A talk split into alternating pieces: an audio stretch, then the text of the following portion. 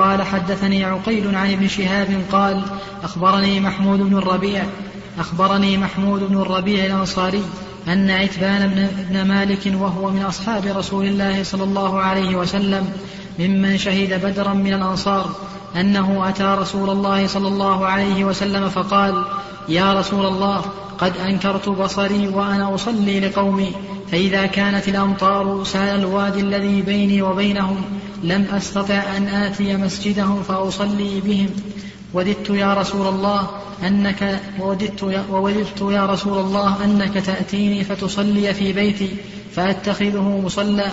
قال فقال له رسول الله صلى الله عليه وسلم سأفعل إن شاء الله. قال عتبان فغدا, فغدا رسول الله صلى الله عليه وسلم وأبو بكر حين ارتفع النهار فاستأذن رسول الله, رسول الله صلى الله عليه وسلم فأذنت له فلم يجلس حتى دخل البيت ثم قال أين تحب أن أصلي من بيتك؟ قال فأشرت له إلى ناحية من البيت فقام رسول الله صلى الله عليه وسلم فكبر فقمنا فصرفنا فصلنا ركعتين ثم سلم. قال وحبسناه على خزيرة صنعناها له. قال فتاب قال, قال وحبسناه على خزيرة صنعناها له. قال فتاب في البيت رجال من أهل الدار ذو, ذو عدد فاجتمعوا فقال قائل منهم أين مالك بن الدخيش أو ابن الدخشن؟ فقال بعضهم ذاك منافق لا يحب الله ورسوله. فقال رسول الله صلى الله عليه وسلم لا تقل ذلك ألا تراه قد قال لا إله إلا الله يريد بذلك وجه الله؟ قال الله ورسوله أعلم. قال فأنا رأى, فأن فأنا رأى وجهه ونصيحته فإنا نرى. قال فإنا نرى وجهه ونصيحته إلى المنافقين. قال رسول الله صلى الله عليه وسلم فإن الله قد حرم على النار من قال لا إله إلا الله يبتغي بذلك وجه الله. قال ابن شهاب ثم سألت الحسين بن محمد الأنصاري وهو أحد بني سالم وهو من سراتهم عن حديث محمود بن الربيع فصدقه بذلك. هذا الحديث فيه فوائد. هي أولا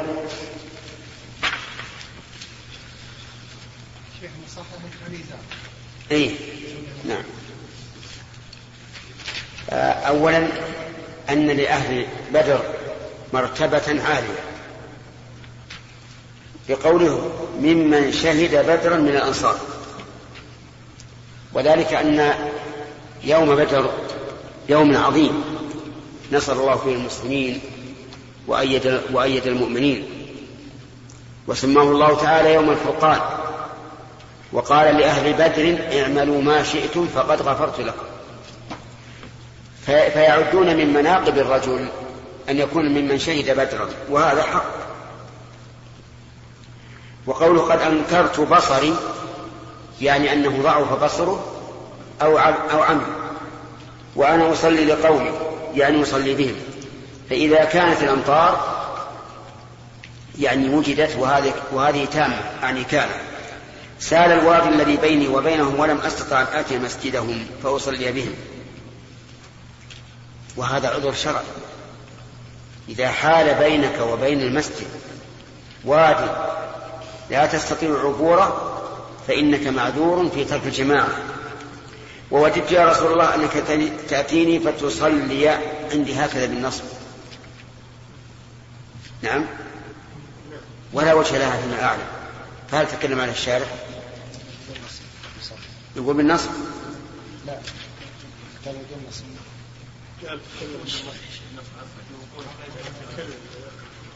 يسكون نفرة شيء. اللهم اخلق لي أربع آذان وقلبين. ما اسمع، أنا عندي أذنين فقط وقلب واحد. واحد منكم تكلم سكون. يلا يا بنت. فتصلي بسكون فتصلي بسكون الياء، ويجوز النصب لوقوع الفاء بعد التمني. بعد إيش؟ لوقوع الفاء بعد التمني. نعم بعد التمني. هذا أقول هذا بعيد. ها؟ طيب يلا كمل يا بنت. وكذا قوله فأتخذه بالرفع ويجوز النصب. ها؟ إيش بعد؟ وين الذكاء؟ يلا. على كل حال يظهر أن الرفع هو الصواب. أنك تأتيني فتصلي، معطوف على تأتيني، يعني وددت أنك تأتيني وأنك تصلي، هذا هو الأفضل. أما لو كانت وددت تأتيني فتصلي ممكن. نعم. يقول فأتخذه مصلى أي مكانا أصلي فيه. فقال النبي صلى الله عليه وسلم سأفعل إن شاء الله. ففي هذا دليل على جواز اتخاذ مصلى في البيت. وهل يثبت لهذا المصلى أحكام المسجد؟ الظاهر لا، الظاهر أنه لا يثبت له أحكام المسجد، ولذلك لو أن الإنسان باع بيته بما فيه هذا المصلى لكان البيع صحيحا. ومثل ذلك الآن المصليات التي تكون في بعض الدوائر الحكومية أو المدارس، فإنها لا تعتبر مساجد بل هي مصلى فقط. وفي هذا الحديث أي دليل على أن الإنسان إذا أراد أن يتحدث عن فعل شيء مستقبل فليقول إن شاء الله. وهذه المسألة لها وجهان. الوجه الأول أن يخبر عما في قلبه من العزيمة، والوجه الثاني أن يخبر أنه سيوقع الفعل فعلا. أما الأول فلا يحتاج أن يقول إن شاء الله، لأنه يتحدث عن أمر حاضر. وأما الثاني فلا بد أن يقول إن شاء الله، لأنه يتحدث عن أمر مستقبل لا يدري أيحصل أم لا. ولهذا لما سأل المشركون رسول الله صلى الله عليه وسلم عن ذي القرنين قال سأحدثكم غدا، ولم يقل إن شاء الله. فماذا كان؟ انقطع الوحي خمسة عشر يوما لم ينزل، ثم أنزل الله القصة، ثم قال عز وجل ولا تقولن لشيء إني فاعل ذلك غدا إلا أن شاء الله. وأنا قلت لكم عن ذي القرنين ولا أدري الآن هل هو عن ذي القرنين أو عن أصحاب الكهف، وأيا كان فإن الحكم ما سمعته. إذا كان يقول هذا الشيء خبرا عما في قلبه نعم فهو فلا يحتاج إلى أن يقول إن شاء الله، لأنه يخبر عن شيء واقع. وإذا كان يريد فعله أو يريد إيقاعه فعلا فلا بد أن يقول إن شاء الله، لأنه لا لا يدري ما يحدث له. نعم. نعم عبد الله.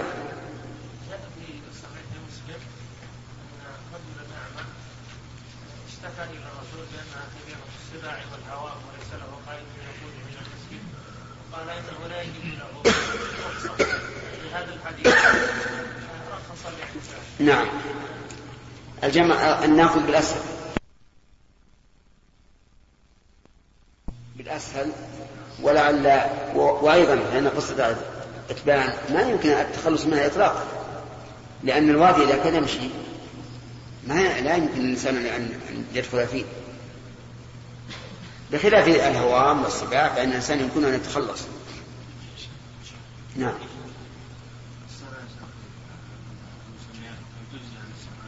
كيف؟ الصلاة المصلى هل تجزئ عن إمام المسجد وبينه الصلاة؟ لا لا تجزئ إلا لعذر. خلينا نكمل. وفي هذا من الفوائد فضيلة أبي بكر رضي الله عنه، وأنه لا يكاد يفارق النبي صلى الله عليه وعلى آله وسلم حتى في هذا المسائل السهلة. ومن فوائده أيضا أنه ينبغي للإنسان في أموره أن يبدأ في في أول النهار ليكون الوقت أمامه واسعا. ولهذا يروى عن النبي صلى الله عليه وعلى آله وسلم أنه قال اللهم بارك لأمتي في بكورها. ودليل ذلك قوله حين ارتفع النهار، فغدا حين ارتفع النهار. ومن فوائد هذا الحديث وجوب أو مشروعية استئذان الداخل، لقوله فاستأذن فأذنت له. وفيه أيضا أنه ينبغي للإنسان أن يبدأ بالغرض الذي جاء من أجله قبل كل شيء. ولهذا قال له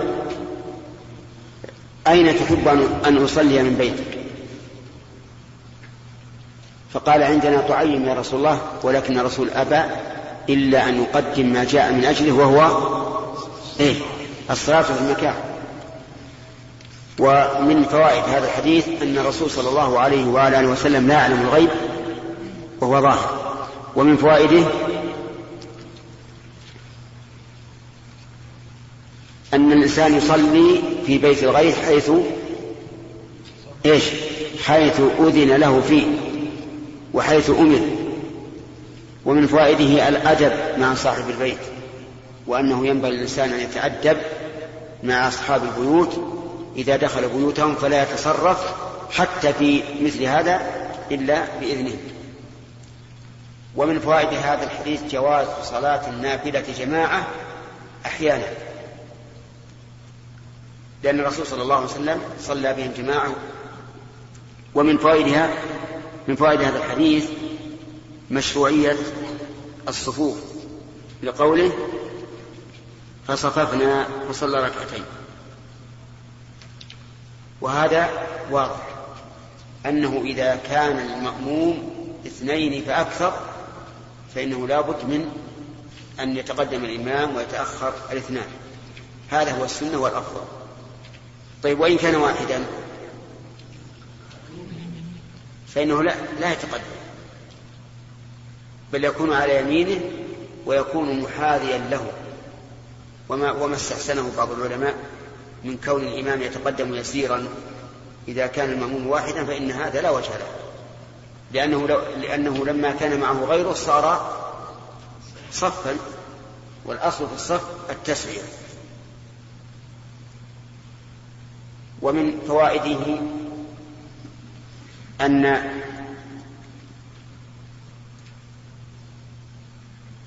الإنسان ينبغي أن يستعد لضيفه، لقوله حبسناه على خزيرة صنعناها له، كأنه قد أعدها. والخزيرة أظنها اللحم المتغير، عندك هكذا؟ نعم، بخاء معجمة مفتوحة. قوله بخزيرة، خزيرة بخاء معجمة مفتوحة، بعدها زاي مكسورة، ثم ياء تحتانية، ثم راء، ثم ها، نوع من الأطعمة.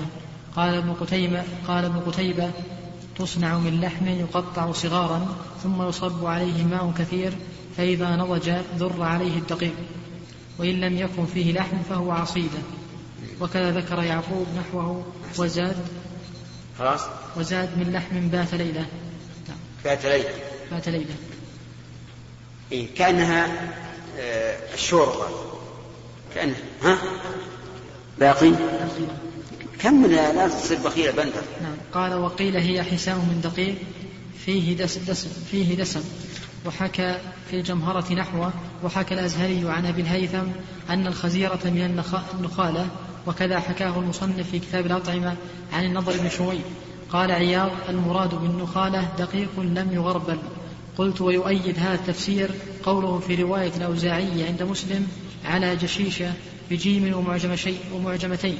قال أهل اللغة هي أن تطحن الحنطة قليلا ثم يلقى فيها شحم أو غيره. وفي المطالع أنها رويت في الصحيحين بحاء وراء وراءين مهملات. وحكى المصنف في الأطعمة عن النضر أيضا أنها أي, أي التي بمهملات تصنع من اللبن. انتهى.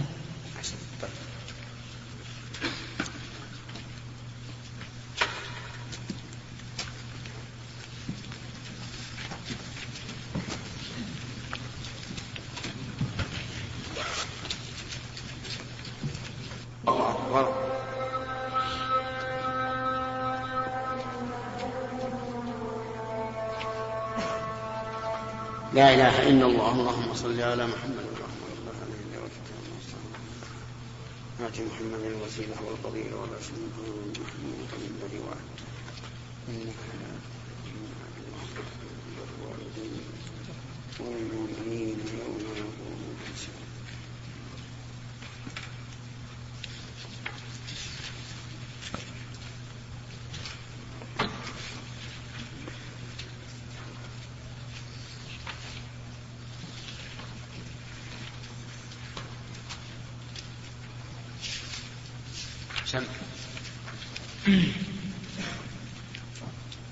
بسم الله الرحمن الرحيم. الحمد لله رب العالمين، وصلى الله وسلم على عبده ورسوله نبينا محمد وعلى آله وصحابته أجمعين.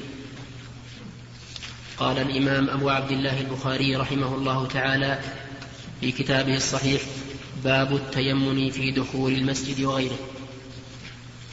وكان ابن عمر يبدأ برجله اليمنى فإذا خرج بدأ برجله اليسرى. في حديث عتبان بن مالك رضي الله عنه فائدة مهمة جدا، وهي أن الإنسان إذا كان له غرض في شيء فليبدأ بماذا؟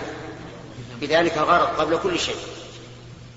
ولهذا لم يجلس النبي صلى الله عليه وعلى آله وسلم حتى دخل البيت ثم قال: أين تحب أن أصلي من بيتك؟ قبل كل شيء. وهذه القاعدة المفيدة المهمة تجعل الإنسان يحصل على مرامه ولا يتشتت فكره ولا عمله. ومن ذلك إذا كنت تريد أن تراجع مسألة من مسائل العلم في كتاب من الكتب ثم صرت تراجع الفهرس، بعض الناس في مراجعة الفهرس يمر به باب شيق غير الذي هو يقصده غير الذي هو يقصده فيقف عند هذا الباب ويراجعه، ثم يمضي به الوقت فإذا هو لم يحصل على مقصوده فيضيع عليه الأوقات. ولهذا ننصح إخواننا طلبة العلم إذا كانوا يريدون الوصول إلى حكم مسألة من مسائل العلم في كتاب معين ثم راجعوا الفهرس حتى لو مر بهم باب أو فصل يكون يعني شيق يجذبهم إلى مراجعته، لا لا يفعلون، يعرضون عن هذا من أجل إيش؟ من أجل حفظ الوقت والفكر وأن يصلوا إلى ما قصدوا. وقول باب التيمم في دخول المسجد وغيره غيره هذه تشمل ما ما هو أخص مما قدم مما قدم منه مما, مما دخل منه، وما هو مثله، وما هو أحسن. وذلك أن الإنسان إذا دخل من مكان إلى مكان فإما أن يكون المكان الذي دخل منه أعلى، وإما أن يكون أخص، وإما أن يتساوى الأمران. فإن كان الذي دخل منه أعلى فليبدأ باليسر، إن كان الذي دخل منه أعلى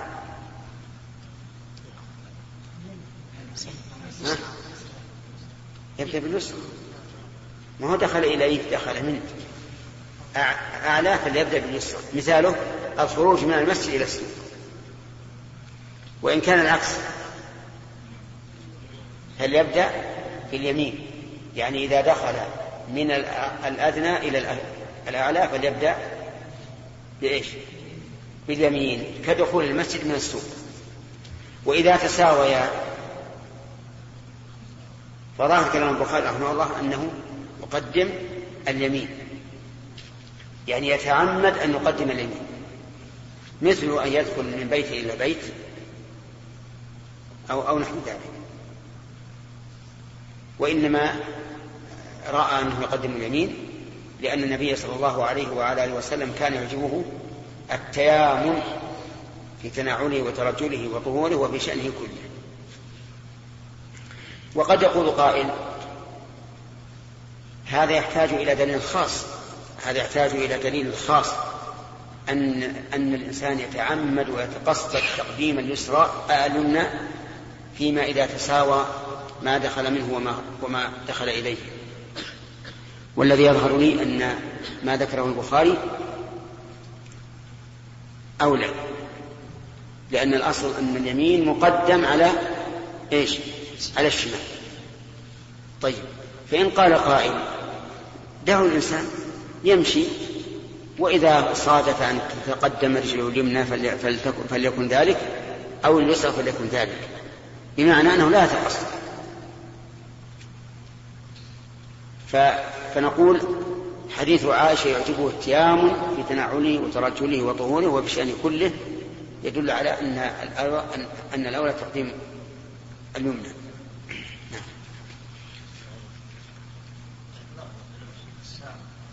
كيف؟ لا، لبس الساعة مثل كلبس الخاتم، والسنة ثبتت بأن الخاتم يلبس باليمين وباليسار.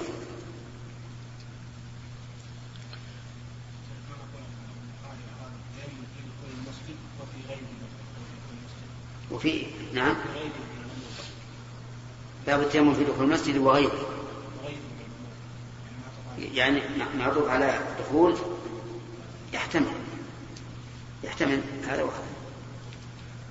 نعم.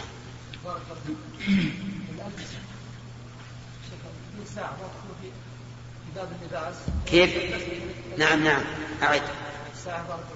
نعم. فلا تكون ألا تكون من هذا الباب، فلو إذا كان أكثر الناس رعاية باليمين فنلبس باليمين أو باليسار فنلبس باليسار. نعم. وعلى كل حال الخروج عن المألوف لا ينبغي، لكن الآن كثرت أي أي كثر لبس الناس باليمين الساعة، فلا ننتقل. نعم. حدثنا سليمان بن حرب قال حدثنا شعبة عن الأعف عن, عن الأشعث بن سليم عن أبيه عن مسروق عن عائشة أنها قالت كان النبي صلى الله عليه وسلم يحب التيمم ما استطاع في شأنه كله، في طهوره وترجله وتنعله. باب باب سبق معنا هذا الحديث أن المراد بالترجل هو تسريح الشعر ودهنه وتطيبه.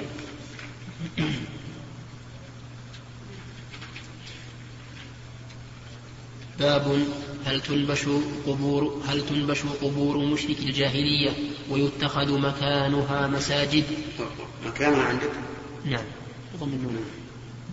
لقول النبي صلى الله عليه وسلم لقول النبي صلى الله عليه وسلم لعن الله اليهود اتخذوا قبور أنبيائهم مساجد وما يكره من الصلاة في القبور.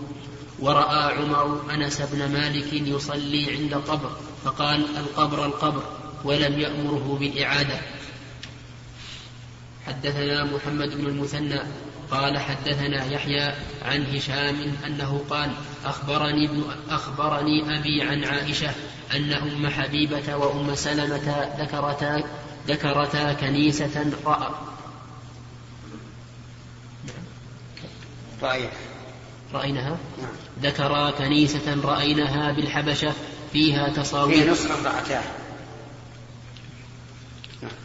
آه رأيناها بالحبشة فيها تصاوير فذكرتا للنبي صلى الله عليه وسلم فقال إن أولئك إذا كان فيهم الرجل الصالح فمات بنوا على قبره مسجدا وصوروا فيه تلك الصور فأولئك شرار الخلق عند الله يوم القيامة. نعم.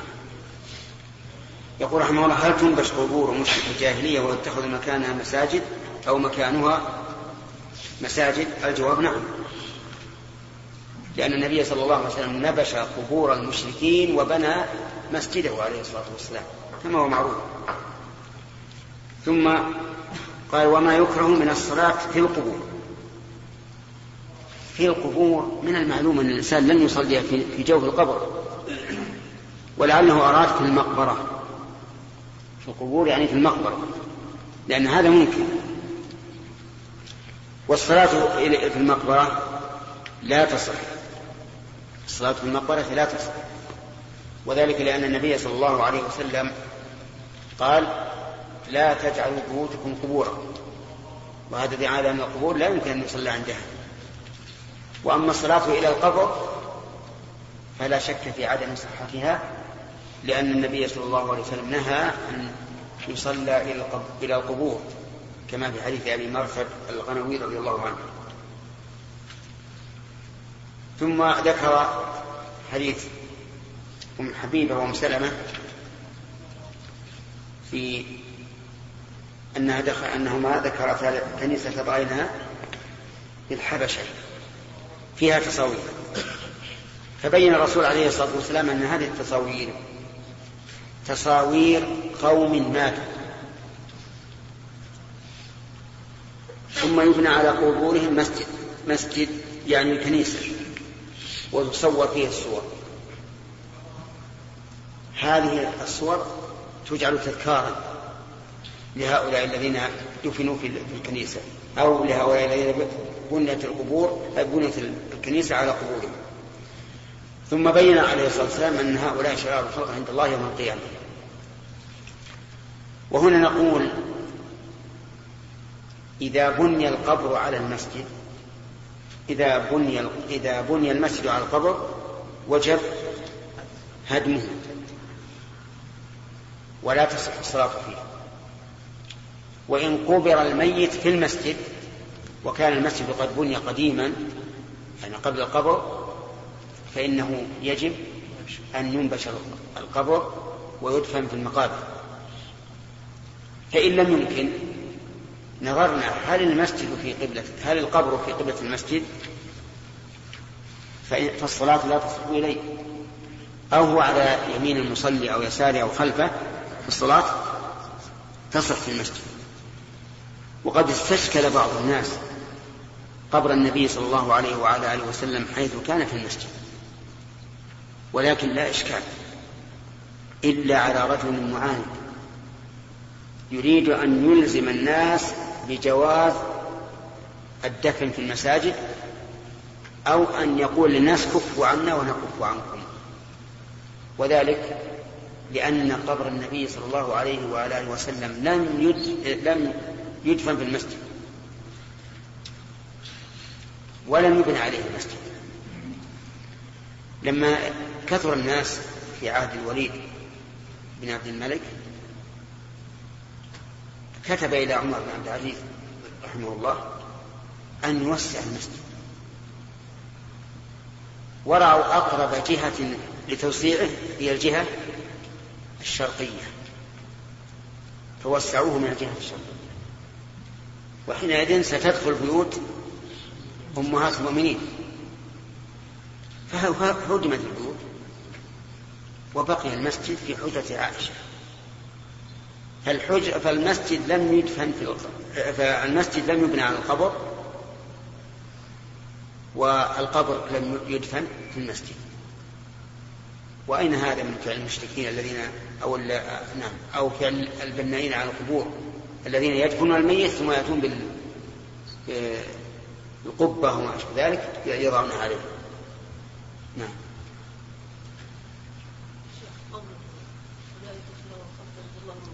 نعم. ها؟ وقال قائل لا يستثنى الدنيا. كيف؟ شو معنى؟ إننا في الدنيا قد لا يكون شرار الخلق بالنسبة لما يظهر من حالهم، والجزاء إنما يتم في يوم في يوم القيامة. وفي بعض الحديث حذف عند يوم القيامة أولئك شرار الخلق عند الله. ما حكم التصوير بالفيديو للحاجة أو للذكر؟ سؤال خارج عن الموضوع. مر مع شيخنا التصوير. أي تصوير هؤلاء المدفونين في المقابر التي التي كنت عليها. واحد واحد زهم علينا وسألنا وسأل هذا السؤال. فجاءت المناسبة. طيب. الذي نرى أن التصوير في الفيديو ليس تصويرا في الواقع، لأن الشريط الذي تقع في الصورة ليس فيه صورة إطلاقا، إنما هي انتوءات ونبرات يحدث منها الصورة عند مرورها على شيء معين في جهاز التلفزيون.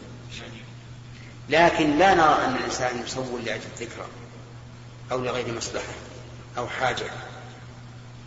لماذا؟ لأنه إذا فعل ذلك فإنه ربما يضيع أوقاته الكثيرة لمشاهدة هذه الذكرى ويضيع الأموال أيضا.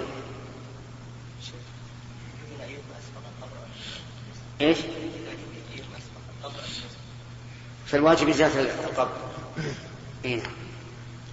حدثنا مسدد قال حدثنا عبد الوارث عن أبي التياح عن أنس أنه قال قدم النبي صلى الله عليه وسلم المدينة فنزل أعلى المدينة في حي يقال له بنو عمرو بن عوف يقال لهم بني بنو عمرو بن عوف فأقام النبي صلى الله عليه وسلم فيهم أربع عشرة ليلة ثم أرسل إلى بني النجار فجاءوا متقلد السيوف كأني أنظر إلى النبي صلى الله عليه وسلم على راحلته وأبو بكر ردفه وملأ بن وملأ بني النجار حوله حتى حتى ألقى حتى حتى ألقى بفناء أبي أيوب، وكان يحب أن يصلي حيث أدركته الصلاة ويصلي في مرابض الغنم، وأنه أمر ببناء المسجد فأرسل إلى ملأ من بني النجار فقال يا بني النجار ثامنوني بحائط ثامنوني بحائط ثامنوني بحائطكم هذا، قالوا لا والله لا نطلب ثمنه إلا إلى الله. فقال أنس فكان في فكان فقال أنس فكان فيه ما أقول لكم قبور المشركين وفيه خرب وفيه نخل، فأمر النبي صلى الله عليه وسلم بقبور المشركين فنبشت، ثم بالخرب فسويت، وبالنخل فقطع، فصف النخل قبلة المسجد و فصف, فصف النخل قبلة المسجد وجعلوا عضادتيه الحجارة وجعلوا ينقلون الصخر وهم يرتجزون، والنبي صلى الله عليه وسلم معهم وهو يقول اللهم لا خير إلا خير الآخرة فاغفر, فاغفر, فاغفر للأنصار والمهاجرة.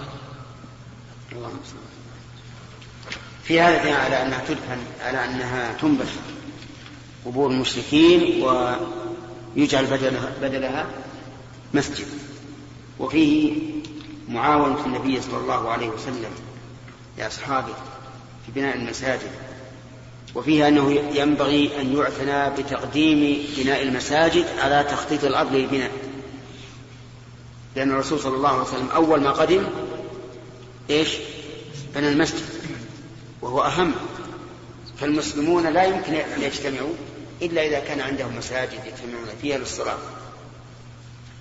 وفيه, وفيه أيضا دليل على جواز الغنى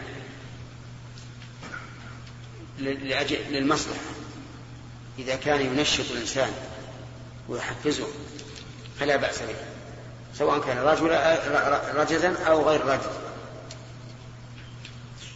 وقد أباح النبي صلى الله عليه وسلم الغنى للحاجة وللمصلحة وللفرح، كل هذا من أجل إعطاء النفوس حظها غير محرم. ففي النكاح أمر أن يبعث مع المرأة عند زفها لزوجها من يغني،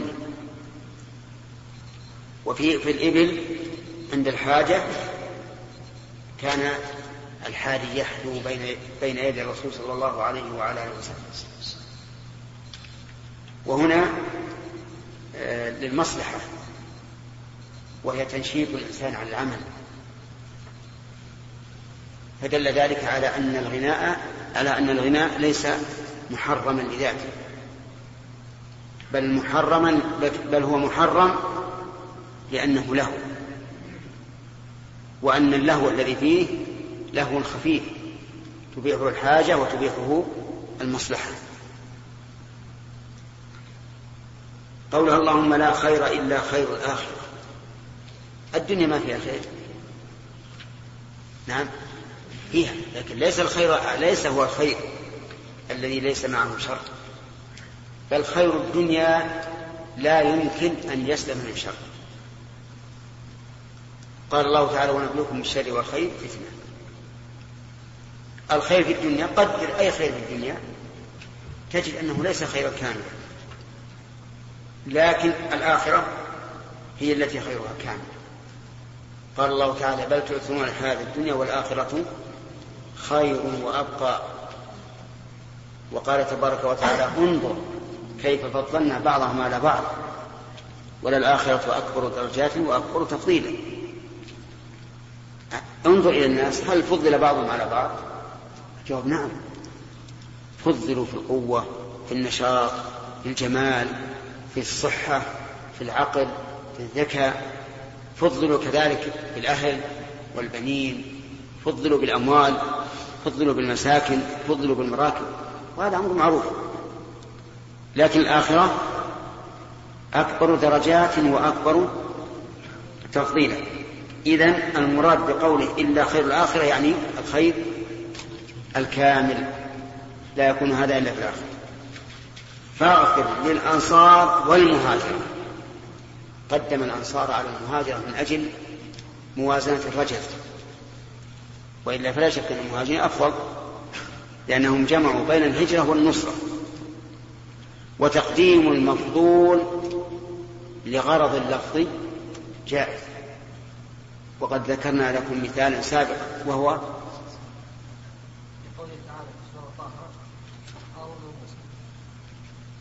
فألقي السحرة سجدا قالوا آمنا برب هارون وموسى، مع أنه في الآية الأخرى يقول رب موسى وهارون، لكن هنا في سورة طه برب هارون وموسى من أجل تتناسب أواخر الآيات.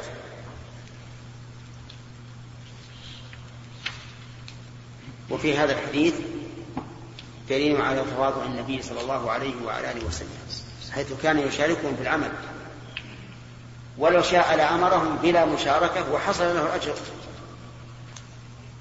لو شاء لأمرهم بلا مشاركة وحصل له الأجر، لأن الآمر بالخير كفاعل الخير.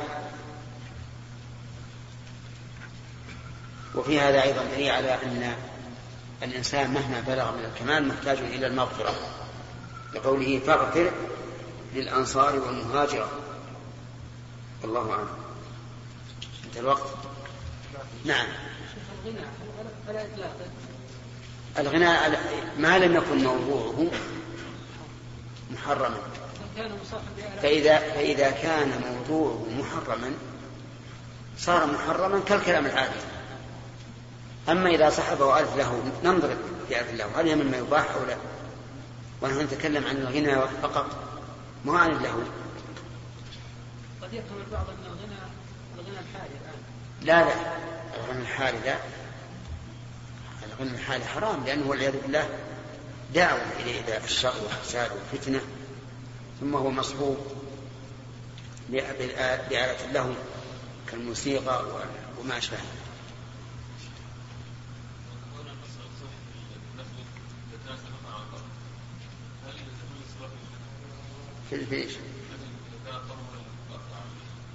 إذا كان قبره ولا تخرج ذكرنا لا لا ما تصحح فهو جاء. نعم إيه هو نقول هو جاء، لكن لكن إذا إذا صار من مفسده صار حرام كغير ما جاء. كل المباح إذا كان من مفسده صار حرام. نعم الأناشيد الإسلامية إذا لم يكن فيها مقطوع، لكن قيل لي إنها الآن تحولت إلى نغمات كنغمات المغنين، وأنها فيها أصوات أيضا مطربة وفاتنة، فإذا كان الأمر كذلك قلنا بمنعه.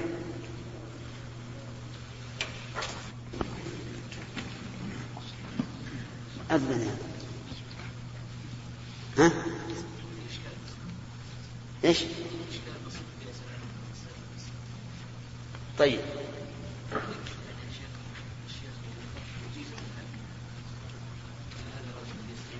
ايه ايه ايه يرى النباح لا لا الرجل معروف صاحب دين صاحب دين وصاحب دين. حتى ذكروا ايضا عن الشيخ عبد الله بابطين نحو هذا امرأة لا هذا لا سد.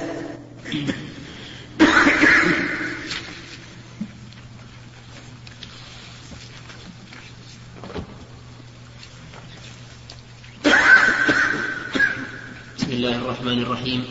الحمد لله رب العالمين، وصلى الله وسلم على عبده ورسوله نبينا محمد وعلى آله وصحابته أجمعين. قال الإمام أبو عبد الله البخاري رحمه الله تعالى في كتاب الصلاة من صحيحه: باب الصلاة في مرابض الغنم. حدثنا سليمان بن حدثنا حدثنا سليمان بن حرب قال حدثنا شعبة قال حدثنا شعبة عن أبي التياح عن أنس أنه قال كان النبي صلى الله عليه وسلم يصلي في مرابض الغنم ثم سمعته بعد ثم سمعته بعد يقول كان يصلي في مرابض الغنم قبل أن يبنى المسجد. نعم. وهذا يدل على أن مرابض الغنم طاهرة، وإلا لما صلى فيها رسول الله صلى الله عليه وآله وسلم، وهو الذي أمر أن يصب على بول الآدمي الذي بال على بول الأعرابي الذي بال في المسجد ماء ماء يطهره به. نعم. باب الصلاة في مواضع الإبل. حدثنا صدقة بن الفضل قال أخبرنا سليمان بن حيان قال حدثنا عبيد الله عن نافع أنه قال رأيت ابن عمر يصلي إلى بعيره وقال رأيت النبي صلى الله عليه وسلم يفعله. اقرأ الشرح هذا. قال ابن حجر رحمه الله تعالى: قوله باب الصلاة في مواضع الإبل، فأنه يشير إلى أن الأحاديث الواردة في التفرقة بين الإبل والغنم ليست على شرطه، لكن لها طرق قوية، منها حديث جابر بن سمره عند مسلم، وحديث البراء بن عازب عند أبي داود، وحديث أبي هريرة عند الترمذي، وحديث عبد الله بن مغفل عند النسائي، وحديث سمرة بن معبد عند ابن, عند ابن ماجه، وفي معظمها التعبير بمعاطن الإبل، ووقع في حديث جابر بن سمره والبراء مبارك الإبل، ومثله في حديث ومثله في حديث سليك عند الطبراني، وفي حديث وفي حديث سبرة، وكذا في حديث أبي هريرة عند الترمذي أعطاني الإبل، وفي حديث مسيد بن حضير عند الطبراني مناخ الإبل أو مناخ مناخ مناخ الإبل، وفي حديث وفي حديث عبد الله بن عمرو عند أحمد مرابد الإبل. فعبر المصنف, فعبر المصنف بالمواضع لأنها أشمل، والمعاطن أخص من المواضع لأن المعاطن مواضع إقامتها عند الماء خاصة، وقد ذهب بعضهم إلى أن النهي خاص بالمعاطن دون غيرها من الأماكن التي تكون فيها الإبل، وقيل هو مأواها مطلقا، نقله صاحب المغني عن أحمد. وقد نازع الإسماعيلي المصنف في استدلاله بحديث ابن عمر المذكور بأنه لا يلزم من الصلاة إلى البعير وجعله سترة عدم, كرا عدم, كراهية, الص عدم كراهية الصلاة في مبركه، وأجيب بأن مراده الإشارة إلى ما ذكر من علة النهي إلى ما ذكر من علة النهي عن ذلك، وهي كونها من الشياطين، كما في, كما في حديث عبد الله بن مغفل فإنها خلقت من الشياطين، ونحوه في حديث البراء كأنه يقول لو كان ذلك مانعا من صحة الصلاة لم تنع مثله في جعلها أمام المصلي، وكذلك صلاة, وكذلك صلاة راكبها. وقد ثبت أنه صلى الله عليه وسلم كان يصلي النافلة وهو على بعيره كما سيأتي في أبواب الوتر، وفرق بعضهم بين الواحد منها وبين كونها مجتمعة لما طبعت عليه من النفار الم... لما طبعت عليه من النف... لما طبعت عليه من النفار المفضي إلى تشويش قلب المصلي، بخلاف الصلاة على المركوب منها أو إلى جهة واحد معقول. وسيأتي بقية الكلام على حديث ابن عمر في أبواب سترة المصلي إن شاء الله تعالى. وقيل علة النهي في, وقيل علة النهي في التفرقة بين الإبل والغنم بأن عادة أصحاب الإبل التغوط بقربها فتنجس أعطانها، وعادة أصحاب الغنم تركه، حكاه الطحاوي عن شريك واستبعده. وغلط أيضا من قال إن ذلك وغلط أيضا من غلط غلط وغلط أيضا من قال إن ذلك بسبب ما يكون في معاطنها من أبوالها وأرواثها، لأن مرابض الغنم تشركها في ذلك. وقال إن النظر يقتضي عدم التفرقة بين الإبل والغنم في الصلاة وغيرها كما هو مذهب أصحابه. وتعقب بأنه مخالف للأحاديث الصحيحة المصرحة بالتفرقة فهو قياس فاسد الاعتبار، وإذا ثبت, وإذا ثبت الخبر بطلت معارضته بالقياس اتفاقا. أيها الإخوة،